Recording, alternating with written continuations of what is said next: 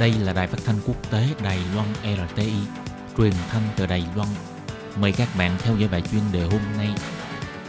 Hiên Nhi xin chào các bạn. Các bạn thân mến, tiếp sau đây xin mời các bạn cùng đón nghe bài chuyên đề của ngày hôm nay với chủ đề là Rốt cuộc là không tìm việc hay không tìm được việc làm? Bộ Lao động công bố thống kê về tỷ lệ tìm việc của thanh niên trong thời kỳ viêm phổi COVID-19. Sau đây xin mời các bạn cùng đón nghe phần nội dung chi tiết của bài chuyên đề ngày hôm nay. Dịch viêm phổi COVID-19 đã ảnh hưởng trầm trọng đến kinh tế toàn cầu. Tuy Đài Loan không bị phong tỏa như nhiều nước khác trên thế giới, nhưng do sự quản lý biên giới, các chuỗi ngành nghề quốc tế đã bị ngừng hoạt động. Tăng trưởng kinh tế quý 2 năm 2020 là thấp nhất kể từ khủng hoảng kinh tế năm 2009. Tình hình thất nghiệp trong nước bị ảnh hưởng khá nhiều. Tỷ lệ thất nghiệp tháng 4 là 4,03%, cao nhất cùng kỳ trong 5 năm nay. Còn tỷ lệ thất nghiệp của tháng 6 cũng đã được giảm xuống còn 3,96%. Tháng 6 đến tháng 9 hàng năm là thời điểm thất nghiệp tăng cao của năm, vì đây là thời điểm tốt nghiệp của sinh viên. Theo thống kê của Bộ Lao động, từ năm 2017 cho đến năm 2019, sinh viên tốt nghiệp tháng 6 hàng năm, tỷ lệ tìm việc của những sinh viên lần đầu tiên đi tìm việc đều gia tăng. Từ tháng 3 đến tháng 6 của năm nay, thì tỷ lệ tìm việc lần đầu của người trẻ tuổi thấp nhất trong mấy năm nay. Tháng 6 láng lý là mùa tốt nghiệp, nhưng tỷ lệ tìm việc lần đầu của người trẻ lại thấp hơn tháng 3, cho thấy tỷ lệ đi làm của sinh viên tốt nghiệp năm nay khá là thấp. Nếu chỉ xét trên chỉ tiêu độ tuổi, thì tỷ lệ thanh niên dưới 25 tuổi tham gia vào lao động tháng 6 những năm trước đây đều có xu hướng tăng dần. Nhưng năm nay, ý muốn đi làm của thanh niên từ 15 cho đến 24 tuổi đã giảm. Theo Phó Giáo sư Tân Bỉnh Long của Viện Nghiên cứu Phát triển Quốc gia Trường Đại học Đài Loan bày tỏ, dịch bệnh đã khiến cho lớp trẻ cảm thấy ngại đi tìm việc, cho rằng mình không tìm được việc nên không có ý định tìm việc. Thậm chí có một số cha mẹ cũng cho rằng con mình đi làm trong mùa dịch sẽ có rủi ro cao hơn hay tìm không được việc làm tốt, nên khuyên con tạm thời không phải đi tìm việc.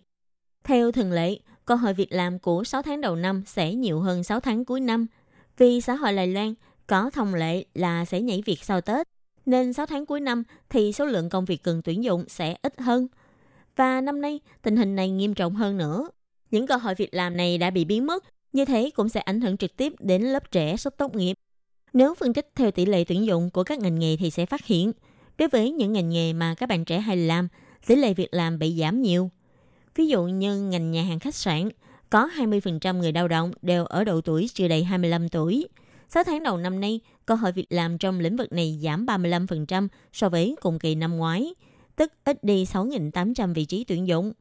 Những ngành nghề khác như là ngành văn hóa, thể thao, phục vụ nghỉ dưỡng, bảo hiểm, điều trị y tế và phúc lợi xã hội, ngành bán sỉ và lẻ, các ngành dịch vụ khác như chăm sóc thẩm mỹ, làm tóc, giặt giũ, dịch vụ làm việc nhà, tôn giáo vân vân đều là những ngành nghề mà giới trẻ làm việc tương đối cao. Số lượng vị trí tuyển dụng giảm trên 8%. Rất nhiều ngành nghề đều thấy rõ sự ảnh hưởng của dịch COVID-19. Nhiều doanh nghiệp buộc phải cho người lao động nghỉ không lương, giảm giờ làm, rất khó có cơ hội tuyển dụng. Vị trí việc làm cho giới trẻ quá ít, tìm việc khó khăn hơn. Nhưng cũng không phải tất cả sinh viên mới tốt nghiệp đều không có ý định tìm việc.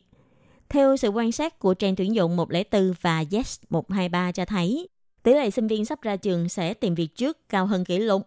Tuy nhiên, do việc làm thì ít, người xin việc thì lại quá nhiều, tỷ lệ trúng tuyển của người tìm việc cũng thấp hơn so với cùng kỳ mọi năm tình cảnh kinh tế chưa rõ ràng, những người trẻ tuổi vì ngại nên chưa đi tìm việc càng lúc càng tăng.